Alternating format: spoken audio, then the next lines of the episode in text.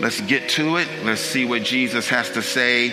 And we're going to, this series, I'm going to tell you, it's going to be a long one, but I'll talk. Maybe, okay, let's talk to God first. Hebrews chapter 3.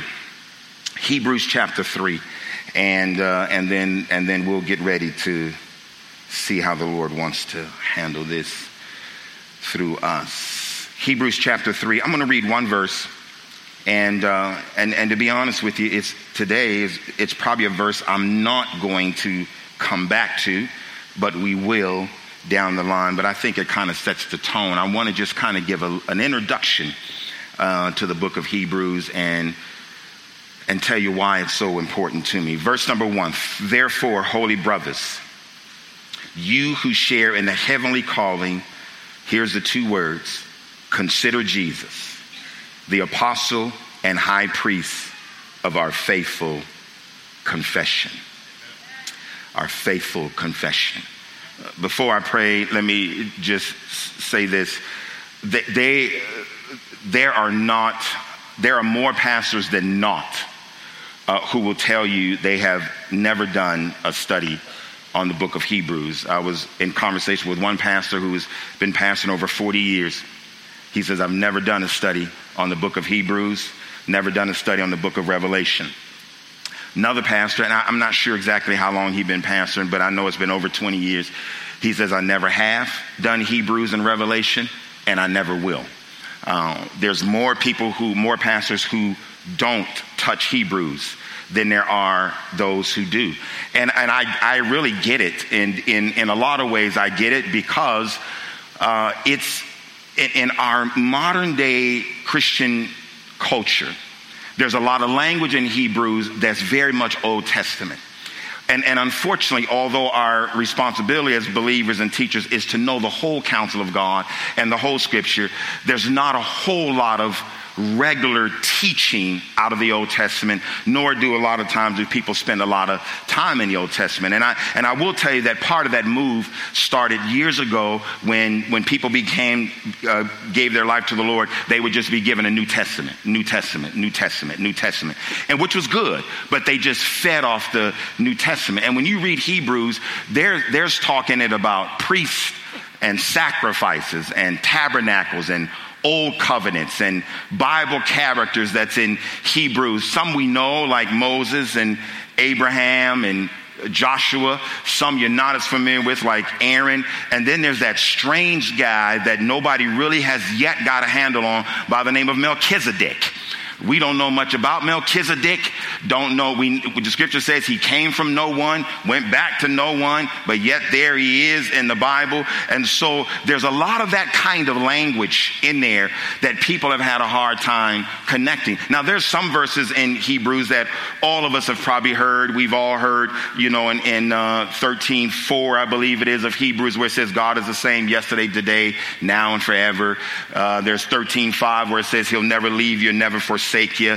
We know Hebrews 11:6, where it says it's without faith is impossible to please God, or Hebrews 12:1-2 that talks about running the race. Those verses we might know, but generally speaking, there's a lot of things in there that people just don't know.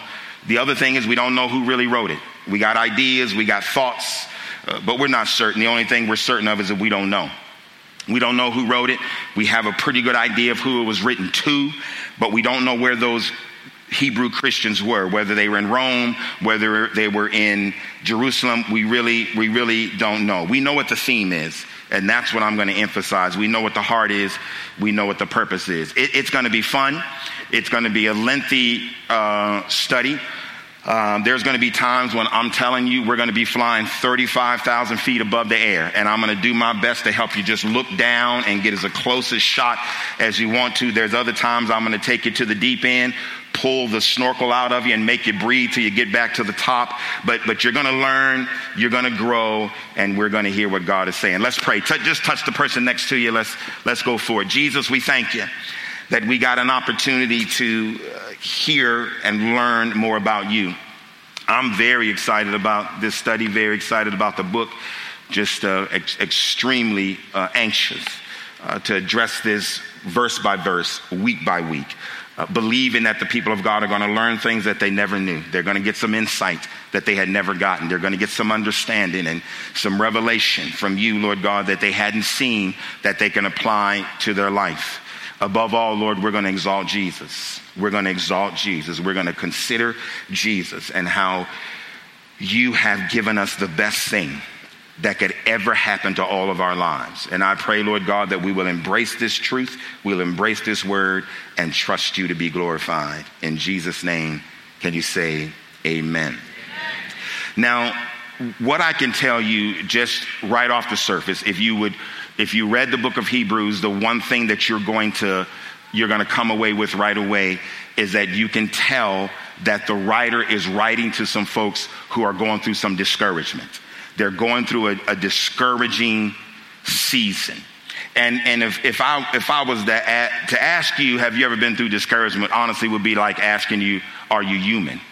I mean, who hasn't been through discouragement? Is there anybody here that's never been discouraged in life? Because I'm going to resign right now and let you take this pulpit. Is there anybody here who's never been through discouragement? And the simple meaning of it is it's those times, or it might be a season, it might be a moment where you lose some desire and you lose some motivation to continue doing what you believed was good, what you believed was right, what you believed had purpose, what you believed would come to a good end or bring about some satisfaction.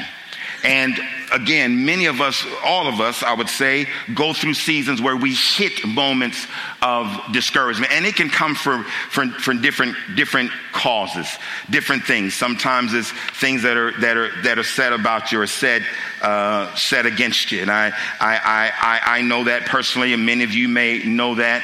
I've sat with many friends who have had accusations and things that come against them when they have done their best to uphold themselves with integrity and character, and then someone brings something against them that may cause them to lose a job or lose a position. But it may come through physical or body illness where you just, no matter how you pray, no matter how you seek God, no matter how many doctors you see, you just can't seem to get through this, and it affects you physically, and you hit points of discouragement. For some people, it's idealism.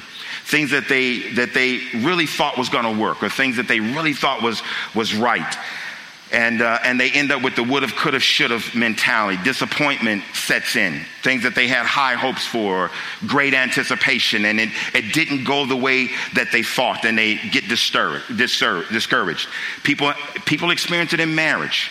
They experience it when everything they want to believe is right. They've married a Christian man. They've married a Christian woman. Why isn't this working the way that it's supposed to? We've been to counseling. We've talked to other people. We look at the scriptures. We try to put things in practice, and yet they always feel like they're on the verge of a divorce or a separation, or got to hear those words being threatened against them on a regular basis. Same with parenting. You do everything you can to raise your children in the admonition of the Lord and send them on the right path. And then when they get older and situations start to go wrong, then you get those phone calls, or you see the way they're acting or the way things are going, and you start asking yourself, what did I do wrong? What happened here? Why didn't this work out? And you just keep putting more and more effort, and it just seems like it goes to no avail, and discouragement can come. For some people, it's financial. They have jobs, they work, they tithe, they may even give beyond their tithing. And then with all of that, it just seems like one thing happens after another. As soon as you feel like you're going to get ahead or hit level ground, then this happens. AC breaks, car breaks down, unexpected medical expenses. And it just goes on and on and on. Am I talking to the right church? Or certainly as being in coaching, when you think you got a team that can win the state championship, and then they just sit up there and lose on you. I mean, lose on you. You're just, you're training people, or you're extending trust to folks, and then they disappoint you. Then there's spiritual discouragement. All the promises of God, and some of you, many of you have heard of prophetic words and haven't seen those yet come to pass. And you just keep putting hope in it and keep trusting in it and keep trusting in the word, but you got more losses than you got wins. Then there's that criticism, then there's slander. You can think about the likes of Joseph. You had to know Joseph hit some season of discouragement when he'd done nothing wrong in 13 years in a prison cell. Even when people promised to help him, they didn't come through. Or David, after he was anointed king, and yet the man who was king was on a mission to kill him so that he never saw the throne. And he's constantly, through those 21 years of running from Saul, almost 20 years actually, running from Saul, continually crying out to God in the Psalms, like, what's up? What's happening? You said that I was going to be king. Or Jeremiah, who was called by God before he came out of his mother's womb. And yet when he went out there to do the things that God called him to do, he was thrown in prison cells and put in dungeons and told never to speak. Again, these are things that people experience in our life that causes discouragement. And that's us. These Christians that are being written to in Hebrews, it was a little bit different. Same feeling of discouragement, but a little bit different. Because these are folks who left Judaism. Judaism was the old practices of faith, primarily what we see in the Old Testament. They're Hebrews, they're Jewish Christians that grew up learning those things, how to practice their faith that way, going to the temple, sacrifices, going to the priest, entering in, singing the psalms and the hymns, and gathering on the regular basis for festivals and things of that nature. Judaism was the way they were raised. It wasn't just something in that culture, in that background. Like for us, we're raised, quote unquote, as either Americans or Mexicans or whatever culture you come from. You're raised being that first. And then somewhere down the line, maybe your family teaches it from the beginning, but then you're taught to become or to be a Christian. But for them, when they were born Hebrews, all of the faith and schooling and education, everything went with it. That was part of their life. That was their practice. It wasn't categorized like this is how we school and this is how we live life at home and this is what we do at church and this is what we believe about God. No. It was one life. It was all one together. And so this is what they've known all of their years. And then as they grow up, as they get older and they reproduce, and generation after generation, they're hearing about the Messiah. They're hearing about the Messiah. They're hearing about the Messiah. And then Jesus comes. And to that generation, they began to embrace Jesus Christ. But yet they're still living in the same community. But there's a whole lot of them in that community who have not accepted Jesus as Lord and Savior. They don't see him as a Messiah. As a matter of fact, they saw Jesus as an imposter. We know what happened to Jesus in 33 AD. He was crucified. Then there was persecution on the church. And about this time when this letter was written, we're probably 60 or 70 AD. And there's been multitudes of Christians that's been killed. There's persecution coming from all manners, not just from the government, but also among those that they're living in the community. Because those who still practice Judaism had rejected the Lord Jesus Christ as Lord and Savior. But then there was a handful of them, maybe thousands of them, that accepted Christ as Lord and Savior and was committing themselves to serving him. Well, those ones who owned businesses and those ones who had authority in the region, those who did not accept, who accepted Jesus Christ as Lord and Savior, were now being ostracized. They couldn't buy homes. As a matter of fact, they were getting put out of their homes. They couldn't go buy at the stores. As a matter of fact, they were scrambling to do whatever they could for food. Many of them had to live in catacombs and in caves, and they would build compounds if they could, like you saw in the movie, if you saw the movie Paul, the Apostle of Jesus Christ, where they all had to live in communes and compounds because they were being persecuted, chased out of the land, threatened not only from the government when Nero and the Romans was in charge, but also from their own. The very things that the people that they spent life with and did life with, and some of them was family and some of them are friends, because they gave their life to the Lord Jesus Christ and did not remain practicing the ways of old in Judaism, they would be completely ostracized as people, as outcasts and misfits. They wouldn't allow them to gather together in the temple like they used to. They wouldn't allow them to participate in any of those things that they used to do. Though they did it differently and acknowledged that it was about Christ, they weren't allowed to do those things as they once were. And Satan took the opportunity to really mess with their head and really hone in on the thought, are you really better off since you've given your life to Jesus? Really start to press in on them of thinking, was trusting Jesus of Nazareth a mistake? Was it a delusion? Was it a sin? Did we really miss this? And you got to keep in mind now, it's been a little over 30 years since Jesus came. And remember that Jesus let them know and the disciples let them know, don't sweat it. Jesus is coming back quickly. And it's 30 years later. And they're going through all this persecution and all this ostracizing and being pushed out of the community and being looked upon as people that are worthless, infidels, not even worthy to be called people. 30 years later, and they're wondering, was this a mistake? Are we really better off since we've given our life to Jesus? Is this how life is going to be? And so that discouragement set in. That's part of the reason why when you read through the book, the writer says some things because he knew this discouragement was going to be dangerous.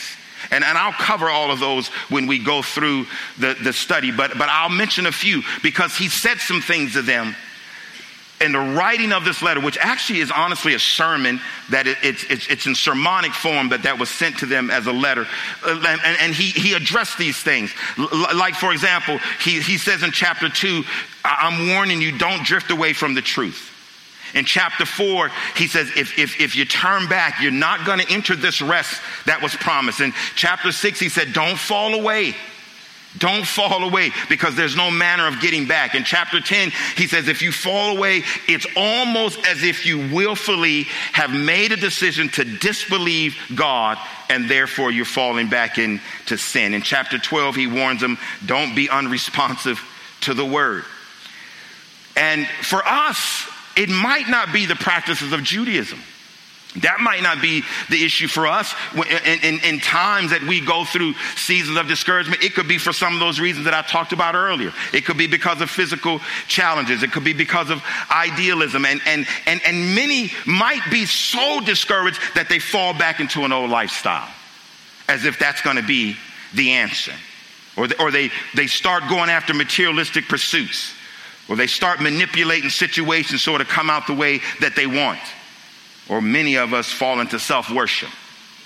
What can I do that's going to make it better for me? The old meism. I got to look out for me. This is not working. Discouragement is coming. Things are attacking me from every side. And then we start accepting our own personal idolatries. I want to find a way to get culturally back accepted and not be looked upon like the little Jesus freak on the school campus. We fall back into that. And what the scripture tells us is that we need confidence. We need confidence. Now, let me read this passage, and then I'll make sure you understand who we need confidence in. Listen to Hebrews chapter 10, 34 through 36. For you had compassion on those in prison. He's talking to those that are discouraged. And you joyfully accepted the plundering of your property. In other words, you didn't make an issue. When they started taking your property and stuff, that really didn't get you. Since you knew that you yourselves had a better possession and abiding one. In other words, you stayed focused on what you knew was true, even though all these things was happening. Therefore, he says, do not throw away your confidence, which has a great reward. For you have need of endurance so that when you have done the will of God, you may receive what is promised. It's that endurance. It's that confidence. Confidence in who? For us, it's limited to one name, the name of Jesus. It's limited to him. I received a testimony early this morning from Austin Hardemier. Austin's about 21, 22 years old. He serves in our sound production team. Austin happens to own that Lincoln's Market. If you ever want a good burrito, that's a good place to go grab one. But he's an eligible bachelor. I don't know why I said that, but I did. But anyway, let me just share this testimony he wrote this morning. I had got briefly word about this back in August when I was going through some health issues. He shared some of his at the same time. But let me just read this to you. It won't take long, but this is an amazing testimony. Over the past few years, I've subtly noticed some small spikes in my heart rhythm. Thinking nothing of them, I continued on with my daily routine. As I'd entered into college with the challenges of homework and exams, I would notice the spikes more and more. but pass them off as excessive stress. At work, basic tasks that I used to do on an everyday basis would start causing me to become exhausted. Walking to my car at the end of the day would feel like a marathon. It wasn't until one afternoon I was sitting in Barnes & Noble typing away on my computer and I suddenly felt I was going to pass out. My heart beat out of my chest. I became dizzy and faint. My peripherals started fading of black. Of course, that's when I finally accepted that something was wrong with me. After many trips to the doctor's office and even to the ER, no one had answers for me. I was passed off as having too much anxiety and stress. I was beginning to feel defeated. These issues started affecting my service in ministry, my daily walk through life, and it made my mind go insane. It wasn't until one of my final doctor's appointments, preparing to hear the results of my lab work, where my life would change forever. The doctor walked into my room and asked me if I was alone. He sat down and diagnosed me with pheochromocytoma. Boy, they come up with some names nowadays. An extremely rare and dangerous tumor that invades the adrenal glands. So rare, in fact, that 2 in a million people are diagnosed annually. With very few doctors that are familiar with this treatment broken, I went home and told my parents. Devastated and distraught, we began the only thing we knew how or what to do, and that was pray. We began asking everyone we knew to pray for us. My father, who's normally reserved, reached out to brothers and sisters who he never would. My mother, shaken but still steadfast, assured me we was in God's hands. My grandmother, with her grandmother prayers did the same. On Wednesday night, this Wednesday, we went to our CLG. They happened to go to my CLG, which V and I wasn't there, but Brandon and Angie do a great job of leading. They went to our CLG. A prayer request was taken. We let everyone know about my situation. Without one bit of hesitation, everyone began to lay hands on me, anointing me with oil, and began to pray the most powerful words I'd ever experienced. Many whose names I've yet to remember standing there. The best way I can explain it is like I was pushed from inside my body. The Holy Spirit filled the room and a wave of emotion overcame me. As Friday approached, talking about 2 days ago, awaiting the final results of my MRI to show the surgeons where exactly they needed to operate, I wasn't sure what to expect. The entire day I was making myself sick over what was going to happen, holding on to the one thing I had left, my faith. Sitting there with my parents, the doctor comes in and doesn't sit. He just stands there and says, "Congratulations, you don't have a tumor and I don't know why." Come on, somebody. Come on. He said, "I don't know why." Austin went on to say, "I do. It's all because of Jesus." Come on. It's all because of Jesus. It's all because of Jesus. Woo! All because of him. And so yes, and yes, and amen. And so that's what the writer of Hebrews is doing. He's telling him, I get it. I understand there's times of discouragement. I understand there's things that we go to. But this is what he's saying. Jesus is better.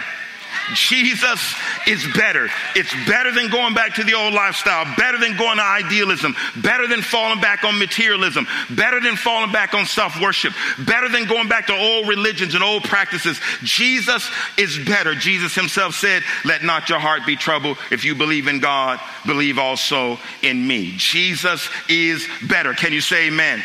Listen to what the scripture says in Hebrews 7:24-25. "But because Jesus lives forever, his priesthood lasts forever." Listen to this. "Therefore, he is able once and forever to save those who come to God through him. He lives forever to intercede with God on their behalf." Can you say amen? Amen. Jesus is better. Listen, you're going to see some pictures on the screen. One of the things I love about Yuma, I love seeing the lettuce fields. I love seeing them. There's certain drives that I take. One of them is coming down off 24th Street past that fun factory down into the valley when the fields are just full of lettuce. Some of you know this, some of you don't, but 90% of the lettuce from November to March that's sent around the world comes from Yuma, Arizona. Billions and billions of tons of lettuce goes here. One farmer told me from November to March, he says, you can stand at the border, you'll count 1,000 trucks a day going out of here hauling produce. I love seeing the lettuce fields. We got green lettuce, we got red lettuce, now they got white lettuce, they got all kinds of lettuce, and I love it. I love the multitude of it. My friend Jeff Howie came here and preached in 2013, and we were riding in those fields, and he kept saying, let us, let us, let us, let us. And I'm looking at him thinking, okay, I know you're a little strange, but now you're really tripping. I see the lettuce. I see the lettuce every day. What is it about the lettuce that you don't see? You ain't never seen lettuce? Lettuce, lettuce. He just kept going on, lettuce, lettuce. And then he got up that evening and preached.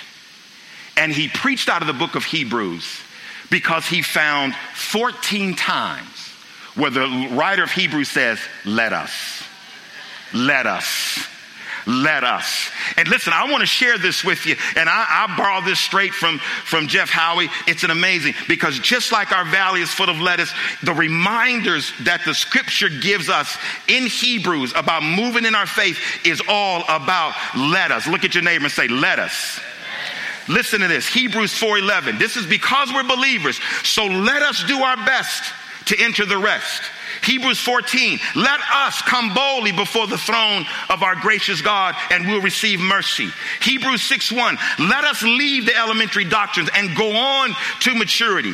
Hebrews 10:23 and 24, let us hold fast the confession of our hope without wavering, for he who promises faithful, and let us consider how to stir up one another to love and to good works. Can you say amen? Hebrews 12:1, let us lay aside every weight and sin that clings to us so easily, and let us run the endurance of the race that's set before us. Hebrews 12:28, look at this. Let us therefore be grateful for receiving a kingdom that cannot be shaken. Let us offer to God acceptable worship with reverence and with awe. And how about this one? Hebrews 13:13 and 15. Let us go out to the camp, outside where Jesus is, where he was crucified, bear the disgrace that he bore. For this world is not our permanent home. We're looking forward to a home yet to come. Therefore, let us offer through Jesus a continual sacrifice of praise to God, proclaiming our allegiance to him. Can you shout hallelujah? Let us, full of lettuce in the scripture. And I'm gonna close with this, because here's the final encouragement I'll give, and then I'll break this book down for 19 weeks. We got to keep our eyes on Jesus. That's the bottom line. Keep our eyes on Jesus. Why? Because Jesus is the one that said, I am the way, the truth, and the life. Break that down mathematically. I went to Yuma High. I'm a math whiz because I went to Yuma High. And when Jesus says, I am the way, the truth, and the life, all that equals Jesus, and there is no other equation. It's all about him. If he is the way, if he is the truth, if he is the life, then there is no other way. There is no other truth, and there is no other life. Can you say amen? And then 12:2 says we do this by keeping our eyes on Jesus. Why? He's the champion who initiates and perfects our faith. Jesus is the champion. Jesus, you ain't got to go to no pumpkin patch to be a champion. Jesus is the champion. He is the one we keep our eyes on. He is the author, and he is the finisher of our faith. Can you say amen? And here's the last one, and you can stand on this one. Jesus is the one referred to in the scriptures. The scripture says the stone that the builders rejected has now become the chief cornerstone. There is no other salvation, no one else under heaven. His name is Jesus. Jesus. He's the one. He's the only one. No reason to turn back. No reason to get discouraged. No reason to camp there. You keep your eyes on Jesus. I forgot I was going to have this brick. Let me just give you a little illustration. You're standing, it won't take a minute. But you know, he said Jesus was a chief cornerstone. And if you know the story of when they built the temple, they would never they would never cut the stones. They would send the rocks from a rock quarry. The people up top could not talk. This was the instructions that God gave them when they were building the temple that they were to come worship him in.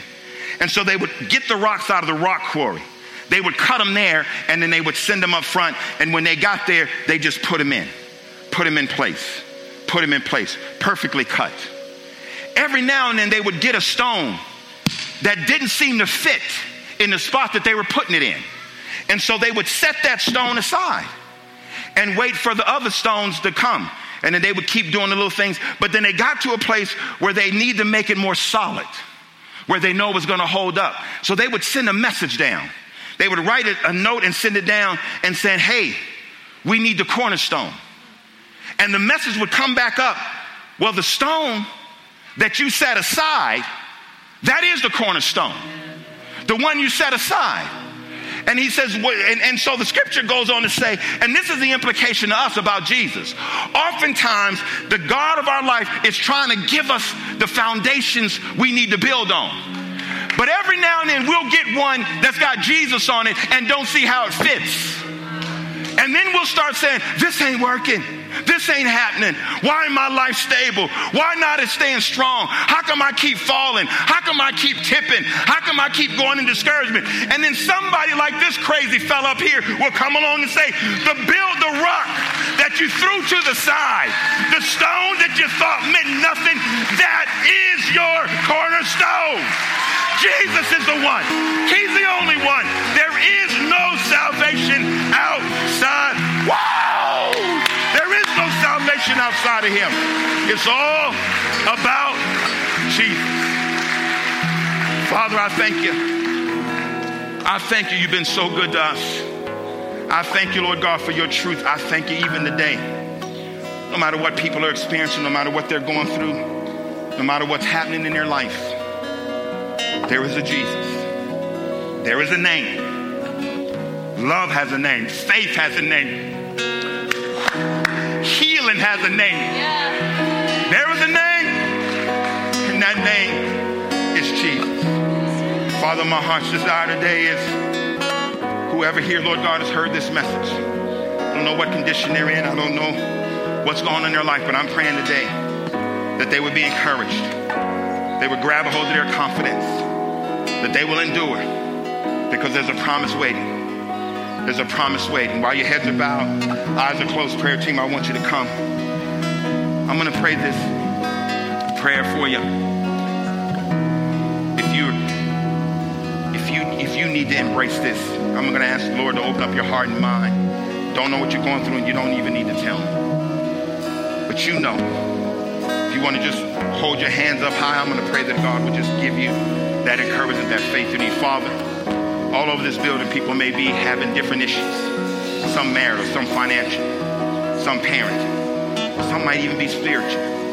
Some might feel just like what we talked about, disappointed.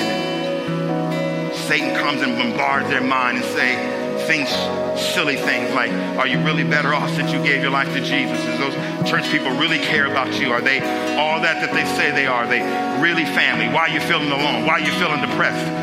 First of all, I rebuke that demon in the name of the Lord Jesus. Second of all, I'm praying for you right now that you would look, keep your eyes on him. Keep your eyes on Jesus. I'm telling you, he's a God that keeps his promises. He'll be there for you. He'll never leave you. He'll never forsake you. Just hold on to your confidence. Now, while your heads are bowed, and I want to just ask one more thing. If you're here today and you haven't come to that place to trust Jesus, you haven't come to that place where you want to, where you've made that commitment that you're going to surrender your life to him, I want to tell you it's the most important thing you can do. It's the most important thing. And I just, your eyes are closed. I get it. Your ears are open.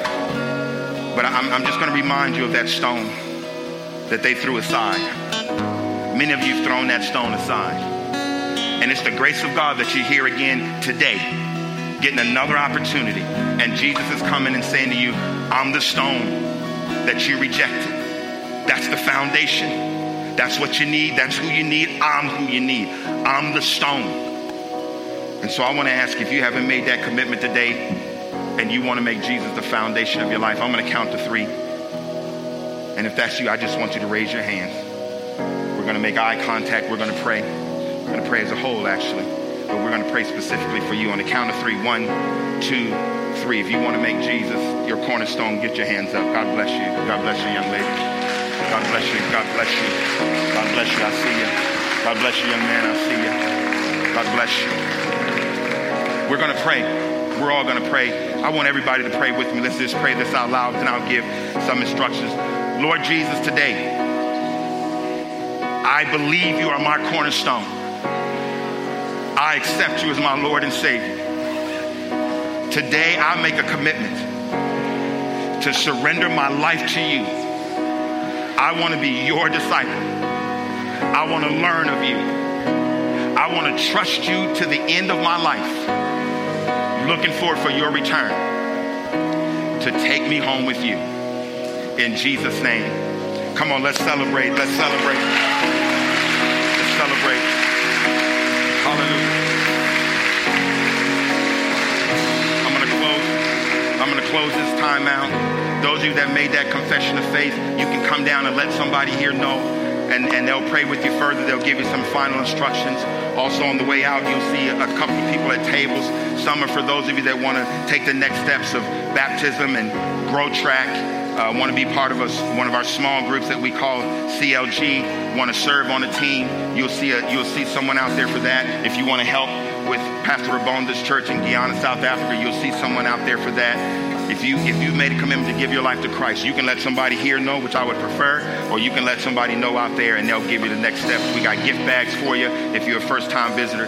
But I'm telling you, you're at a good place, you're at a safe place, and if you made that decision for Christ, it's the best decision you've ever made in your life. You heard the testimonies of these young people today that went public with their faith. That's because they came to the conclusion Jesus is real. You don't hear testimonies like Austin's unless you know Jesus is real. And so we thank you. Well, Father, we thank you for this time that we've been able to be here together and to learn from you and to worship and to rejoice. We trust you, Lord God, as we go from here to our various places. Be with us. Continue to speak to our life through the Word, through the Holy Spirit. Let us look forward to being in community together in our small groups. And Lord, we thank you for the people of God that made a confession of faith, those that were baptized, and those, Lord God, who today maybe had already made a confession, maybe already been baptized, but today they said, I'm going to trust Jesus. I'm going to endure. I'm going to stay strong. I'm going to hold on to my confidence. Jesus is my Lord. So, Father, bless us. We thank you. Watch over us and keep us and be glorified in Jesus' name. God bless you. Have a great day.